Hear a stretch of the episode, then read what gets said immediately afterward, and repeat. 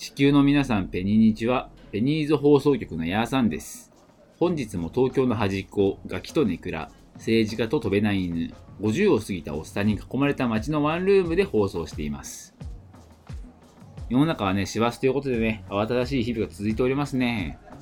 まあ最近はね、紅葉の季節も終わって、まあ、落ち葉が街路を染める季節となりましたが、この時期はね、葉の落ちた裸の木ばかりの印象ですよね。ちょっと寂しいななんて思ったりするんですけど、まあ実はそんなことなくてですね、この時期にも冬桜だったり、10月桜だったり、あとサザンカーとかクリスマスローズとか、ツワブキとか、まあ、こんな時期だからこそ花をつけるような木だったり草物もね、結構多いんですよね、実は。で、もうちょっとするとね、僕結構好きな木で、あの、ロウバイっていう結構香りがいい、あの、樹木なんですけど、こちらもね、花をつけ始めますと。あとね、最近よくやっぱ使われてるのは、このヤツデっていうのがよく使われてるんですけれども、まあ、このヤツデの花も実はこれぐらいの時期に咲いてて、こうなんか白いポンポンみたいな、なんか不思議な花をつけるんですけど、まあ綺麗かどうかは人によるんですが、僕はね、可愛くて好きなんですよね。あとはね、こう、個人的におすすめ、まあ、ラジオで誰におすすめするんだって話なんですけど、おすすめなのはね、このミヤマシキミっていうね、植物があるんですけど、このミヤマシキミってやつ、よく山の中とか、山登りしてる人とかは山の中で見かける、こう、みかん科の低木で、冬にね、可愛いつぼみをつけるんですよ。で、これもともと日本の在来植物なんですけど、ヨーロッパの方に輸出されて、まあ、そっちで品種改良されたものが最近続々と日本に輸入されていると。まあ、例えばだけど、東京にお住まいの方は東京の銀座？銀座のみゆき通りとかマロニエ通りのあの十字路があるんですけど、十字路のところの植栽の低木とかで使われたりしているので、まあ、ぜひ銀座にお立ち寄りの際はね、まあ、ちらっと見てみたらいかがでしょうか。絶対に誰もわかんない。そんなこと言っても そんな見てわかるんだったらね、そんな このラジオ聞いてませんからねまあ全然関係ない話失礼しました。それでは、ペニーズ放送局スタートです。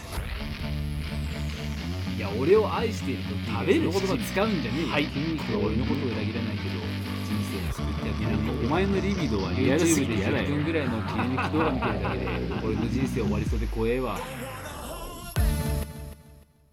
地獄の沙汰も俺次第。ペニーズ放送局。はい。ペニーズ放送局。引き続き、ヤーさんがお送りしております。まあ、前置きはいいでしょう。早速いきますか。ヤーさんセレクト。今年のベストリリース10選。こちらね、毎年恒例企画となっております。ヤーさんが今年リリースされたシングル、EP、アルバムの中から今年のベストな10枚をえりすぐるこの企画。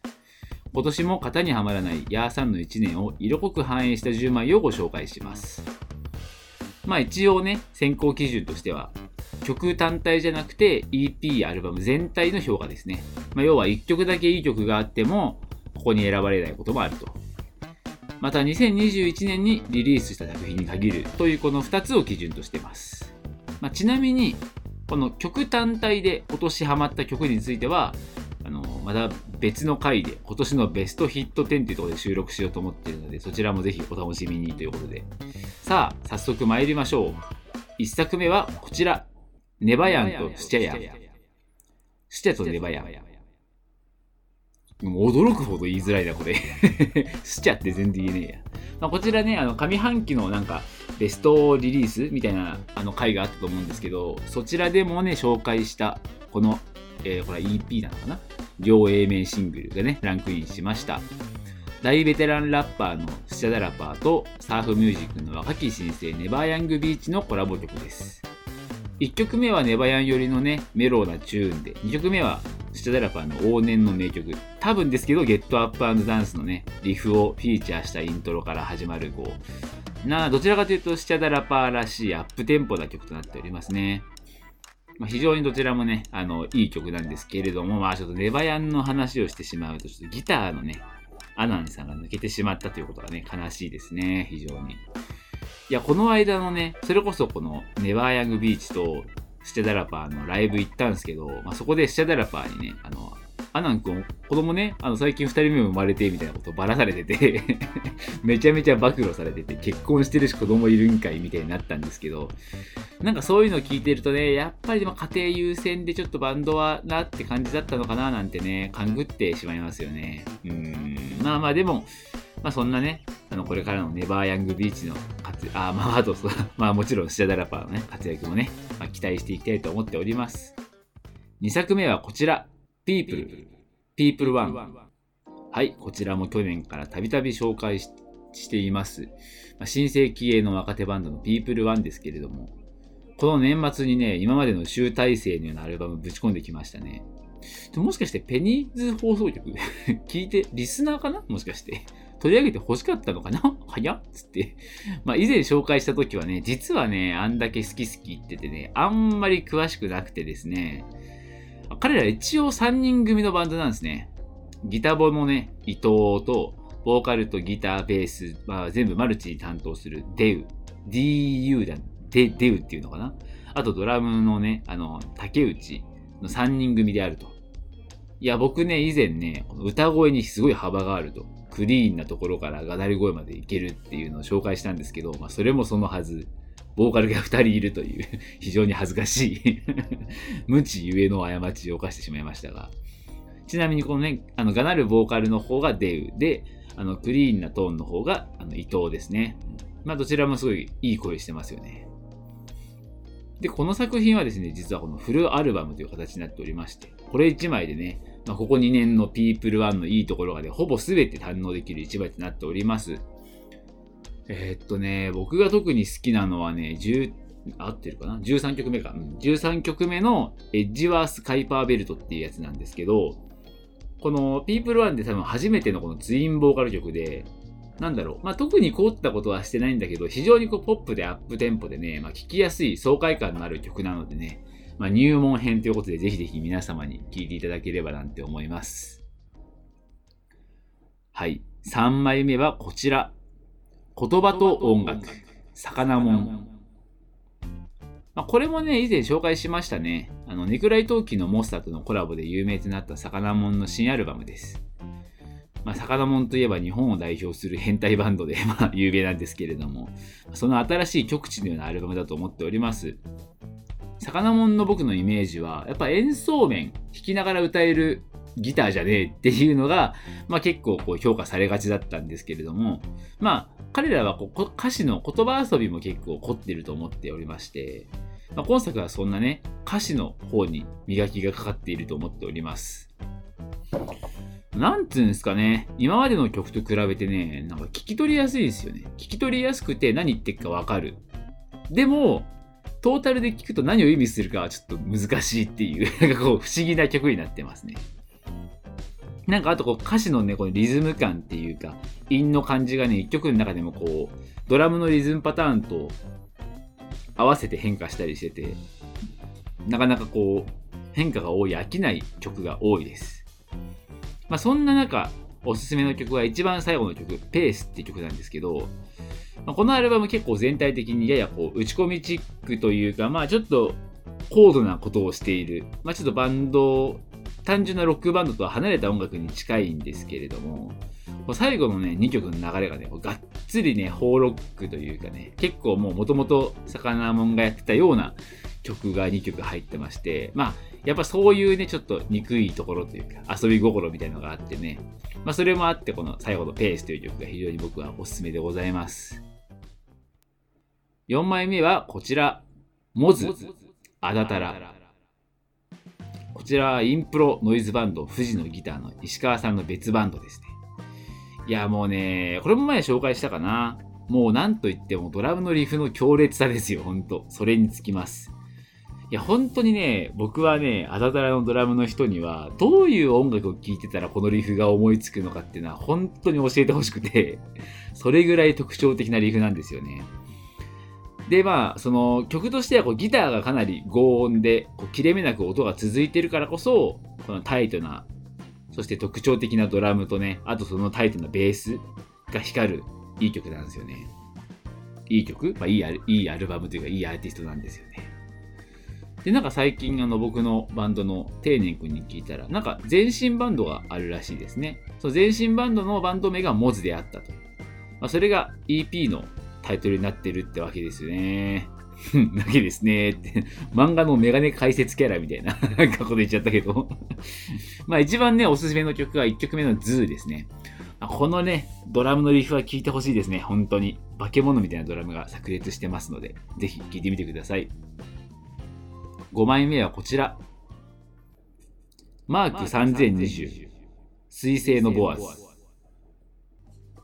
こちらはね、あの先日、まあ、吉祥寺ネポでね、あのライブしたんですけど、そのカフェフロアでね、バンドメンバーとのんびりした時に流れてた BGM で、あ、ボアズのライブ流してると思って、なんかその後、あの、家に帰って調べたら、あ、アルバム出してるっていうところで存在を知ったこのライブアルバムなんですけど、まあライブアルバムね、ちょっとね、まあ、ライブアルバムは違うんじゃないかとちょっと思ったんですけど、あまりに良すぎたんで入れちゃいました。本当まあなんだろう。まあこのアルバムのいいところは大きく分けて2つあるんですけど、まあ1個目はね、まあ曲がいいっていうまあまあまあ、まあこう、それはね、当然ですけど、いや、ボアズってね、本当にね、ライブかっこいいんですよ。めちゃくちゃかっこよくて。もう爆音っていうとことか演奏とか、まあ、もちろんその演奏が上手とかそういうのは当たり前で、あとはこう立ち振る舞いっすよね。ライブ中の立ち振る舞いというか存在感というかもうたまんないんですよね。いや、僕がね、すごい印象に残ってるのは、昔どこだっけな、渋谷のどっかのライブハウスで見たライブで、その演奏の終わりにね、こう、あの、ギターだけエフェクターでこうギューギューギューって音をね、増幅してこうバーって、すごい大きい音になった状態で、シールドアンプから急にこうバツンって引き抜くんですよ。バンって引き抜いたら、もうすごいじゃないですか。もう音が今まででかかった音が急にパッて消えたから、本当ライブハウスどころが、あの渋谷全体から音が消えたぐらいのなんか、本当に、あ、これが静寂かっていう、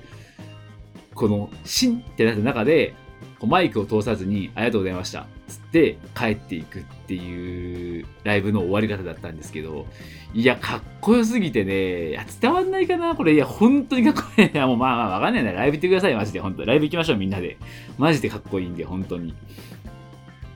で、二つ目はね、このライブの熱量がそのまま入ってる。特にこのアルバムは。それが素晴らしいと思っております。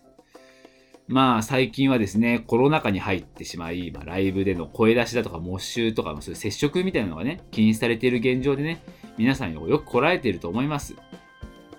まあ、ただね、まあ、モッシュは我慢できるけど、まあ、そん、まね、まあ、そんなことはあってならないんですけど、どうしても声出ちゃう時あるじゃないですか。いや、これ、こんなライブ聞いてて、こんなかっこいいライブ聞いてて、この声出さないなんてもう自分がおかしくなっちゃう。俺が俺でなくなるなんてことあるじゃないですか、マジで。いや、このライブはまさにそれなんですよ。それがもうね、全部詰まってると思ってて、この流れで聞いていくと、初めはね、あの演奏後にこう拍手だけなんですよ。拍手だけパチパチってやってるんですけど、まあ、曲が進むにつれて徐々に演奏後にね、観客がね、こう、ふうみたいな声を出しちゃってるんですよね。まあ、我慢できないんだろうなと、まあ、これもまずエモーショナルなんですけど、で、まあ、一番最後の曲が、あの、EOW End of the World って曲なんですけど、もうこれマジ普通のライブぐらいみんな声出してて。本当に、いや、めっちゃいい曲だし、もうボワーズを代表する名曲なんですけど、いや、これなんだよなーって、これがライブがなくちゃいけない理由だよなーって思うんですよね。このこらえきれないような歓声とかが、本当は言っちゃダメなのに、理性を飛び越えるほど心がね、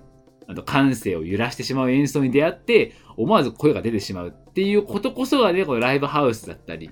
ライブがなくなってはいけない理由の全てだと僕は思っております。そんな全てが詰まっているアルバムですので、ぜひ聴いてみてください。さて、6作目はこちら。グロスパイン、生ゴミ。こちらはですね、まあ、よく私たちコンピューターファイトを企画に呼んでくださる茂木さんがね、リツイートした動画、ツイッターでね、あの知ったバンドなんですけれども、まあさあ、なんだろう、そのライブ自体が、以前対バンさせてもらった厳選館っていうバンドの対バンしてライブなんですけど、なんて言うんですかね。いや、かっこいいんですよね。ジャンルも何もよくわかんないんですけど、本当にかっこよくて、なんて言うんだろうな、もう鉄の音がするめ、めちゃめちゃ音がでかい弦楽器と、がなって叫ぶボーカルと、まあ、あとドラム、まあ、まあ、どうしても僕ドラムなんでドラム名声になっちゃうんですけど、非常にこうなんだろう、あの上手、うまいというか、タイトでリズムキープをしっかりしていて、それでいてこうフレーズも遊びがあるというか、なんだろう、もうすごい好みなんですよ。要は、すごい好みで。で、ライブ映像初めて見て、あ、うますぎだな、この人たちって思って、もう2022年、絶対にライブね、行きたいバンドの一つとなっております。で、おすすめはね、僕は最後のね、テニオハって曲が好きなんですけども、まあ、他の曲でもいいんだけど、僕はテニオハが一番聴きやすいかな。まあ、単純に四つ打ちの裏打ちなんで、ちょっと聴きやすいから、この生ゴミというバンドの入門編ということでね、ぜひ皆さんには聴いてほしいなと思っております。7作目はこちら。Once Upon a Revival。ウーツ。いやー、このね、悔しいっすね。このね、何が悔しいってね、いや、ウーツね、本当に曲がいいんですよね。まあ、曲が好きなんですよね。好きすぎてちょっと悔しい。なんかね、こう、いろいろ悔しいんですよ。やっぱ音楽、いろいろこう、何、年末に紹介するって時に、この1年間聴いた音楽を見ていて、で、まあ、できればやっぱりみんながあんまり知らないような、トレンドに乗らないようなやつを選びたいという気持ちもあるんですよ。ただまあ、ウーツ最近もう大人気ですから皆さんご存知だと思うんですけども。まあ、そういうメジャーどころバンドを選んでしまっているというところが一つと、あともうなんだろう、このウーツのホームページとか見るとね、こうなんかプロフィールとかちょっとひねくれてるんですよね。まあ、あの作曲のことを個人研究って言ってるんですけど、バカにしてんのかみたいな。作曲でいいじゃねえかよみたいな。まあでもね、確かに、あの、曲を聴くとね、まあ研究、まあ研究はちょっと違うかもしれないけど、なんかまあこう、ホーロックのとかギターロックのいいところをやっぱり拾って、まあ、自分のものになんとか咀嚼して自分のものにしてる感っていうのはまああるんですよね。まあ、特に初期の曲とかでね、影響を受けてるなって思うのは、また、まあ、味感ですかね。全然公言はしてないんですけど、まあ、魔法のスープとイントロとかね、ほぼほぼ RERE ですからね。あとなんかその、まあ、それに限らずギターの音作りもなんかすごいそれっぽいというか、なんかその辺から時間のテイストを感じます。まあ多分ね、あの、分かってないよ。魔法のスープ、レモンの日々っていう3曲はね、多分その辺のロキノンというかまあギターロックなのかな。それを聞いて、まあ自分なりにこう咀嚼して作ってみたって感じはありますね。うん。で、それ以外は結構ね、最近の流行りのこうヒップホップによく使われるようなトラック系の音楽なんですけれども、まあ、これもね、もうがっちり流行りを取り入れつつも、そのさっき、あの魔法のスープとかで多分試したであろうギターロックのリフの要素をバチンって入れてくるとか、結構思ったよりこの独自の色が出てるのがね、まあいいなっていう、素直にいいなと思います。で、このアルバムの最後の曲なんですけど、まあクリスマスの曲なんですよ。多分もうこれはね、もうあのイントロの、なんだろう、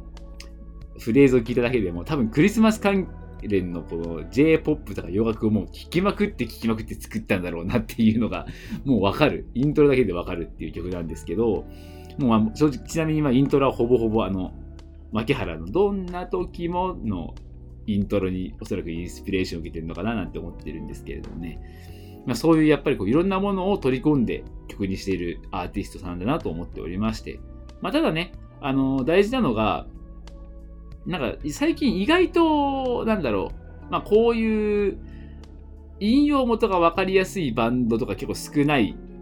引用、なんだろう、引用してるんですよね。パクってはないですよ。一応引用してるっていうバンド結構少ないんですよね。特にこのアジカン系譜のね、こうギターリフで攻めるバンドって、すぐ、あの、あ、アジカンだってバレちゃうんで、あんましないんですけど、まあ、結構少ないと思うんですよ。で、まあ、そういうのを、まあ、こう、恥ずかしげもなくって言っちゃうとちょっとあの悪口になっちゃうんですけど、こう使っていつつ、まあしかもね、その後の、まあ、別のヒップホップ系のトレンドを取り入れたような曲でも、まあ、そういうギターリフの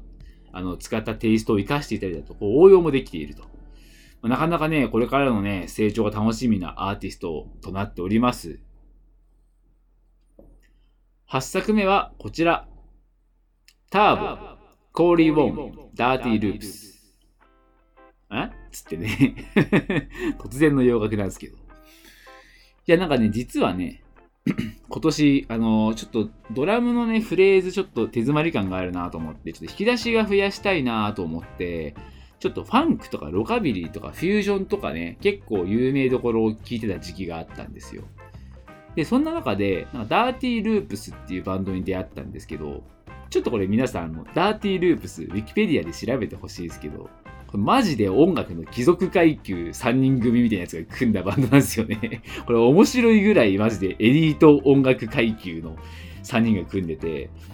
卒業した大学もスウェーデン王立音楽アカデミー卒業とか言って、な何卒それ？えな何卒っていうのそれ？何卒かなって。スウェー王卒かなってなるわけわかんないところを卒業してるんですけども。まあまあまあ、そんなね、演奏技術が素晴らしい彼らですが、まあ、曲は非常にね、このフュージョンらしくもあり、まあ、かつ実験的でもあり。で、まあ、あとこのね、ドラムのね、ドラムの話ばっかだな。ドラムのフレーズがね、もう非常にね、洋楽らしいですよね。こう、バス中心で、こう手足のコンビネーション中心の曲で、まあ、きめ細やかなフレーズなんですよね。いや素晴らしい。もうとにかくあとね、この全体としての演奏のタイム感っていうのは素晴らしくて、すべての決めがね、バシッと合うんですよ。まあ、CD だから当たり前じゃんって思うじゃないですか。いや、違うんですよね。このその空気感としてバシンと合うんですよ。どのどの楽器を聴いてもね、このバンド全体のリズム感を感じられるっていうかね、まあ、それがやっぱ素晴らしいんですけれども、まあ、ここまでがね、ダーティーループスの説明ですが、そんなダーティーループスがこの作品では、このウォルフペックの、あ、ウォルフペックファミリーか、正確には。ウォルフペックファミリーのギターのコール・イ・ウォンとね、合作でアルバムを出すと、まあ、これは聴くしかないでしょうと。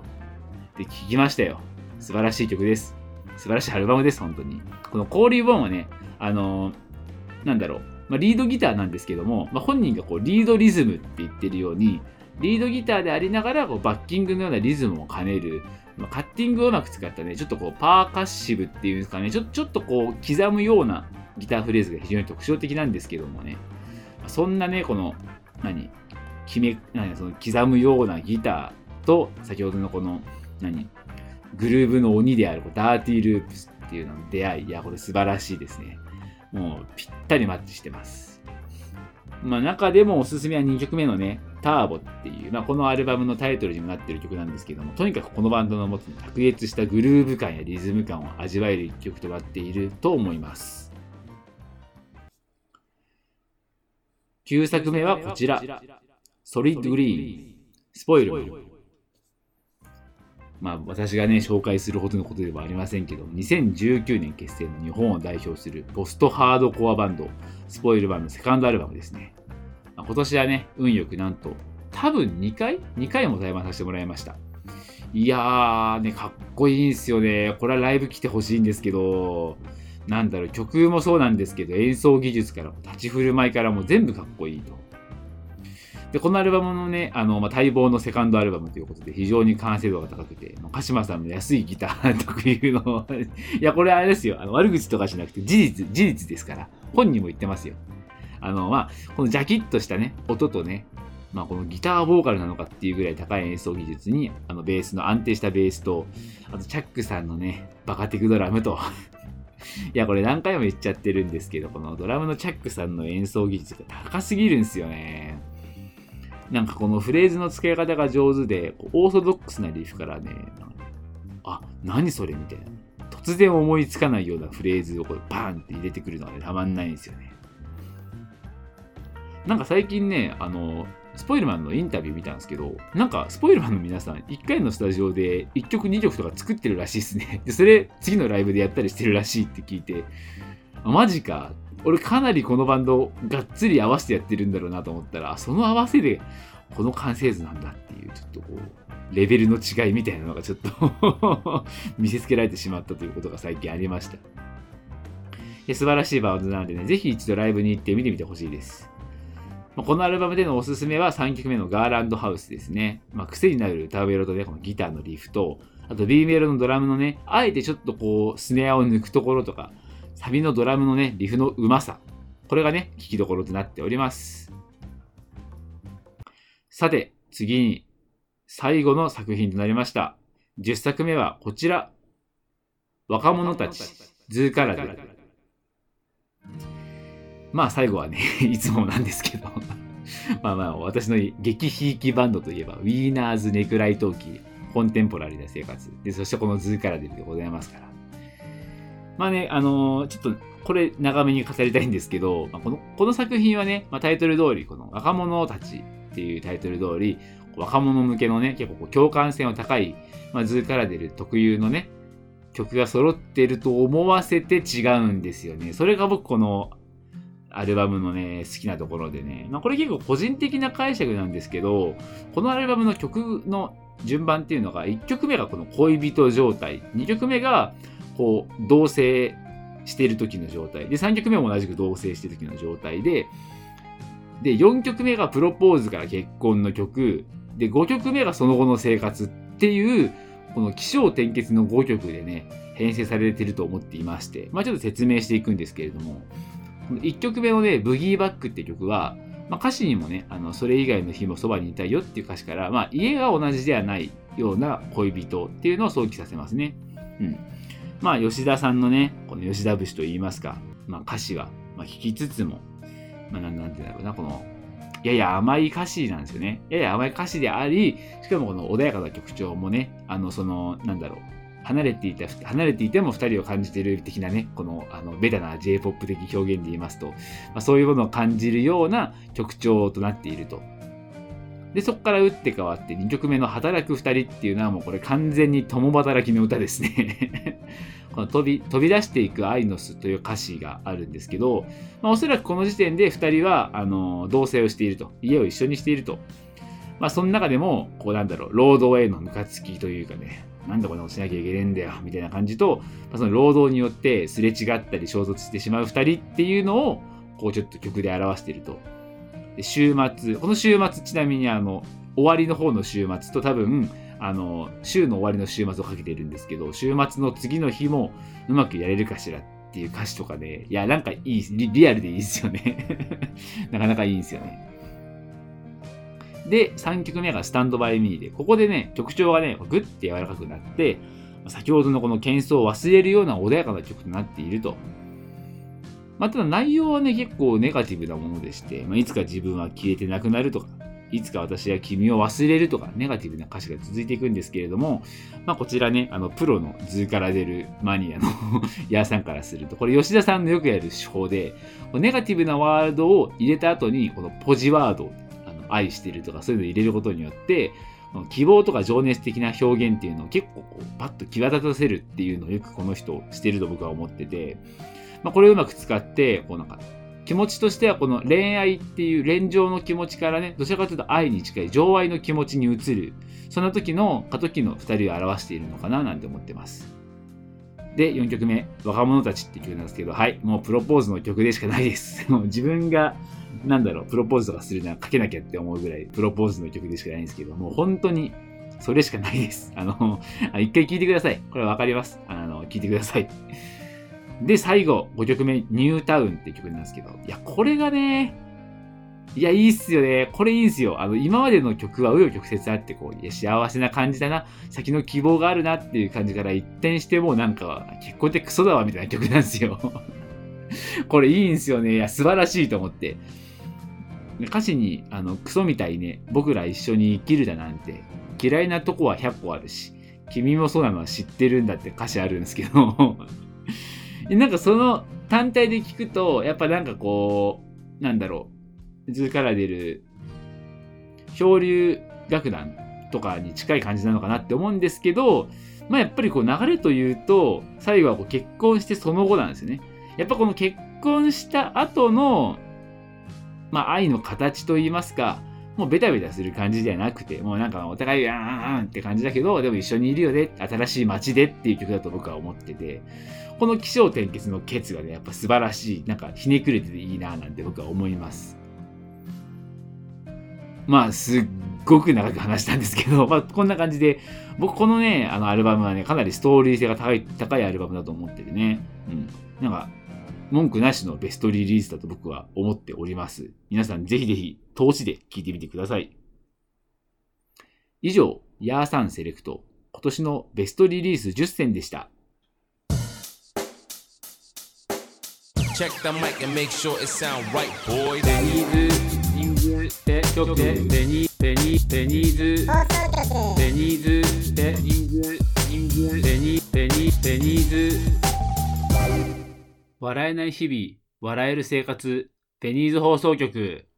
えー本日のベニーズ放送局そろそろお別れの時間がやってきましたいや、きちい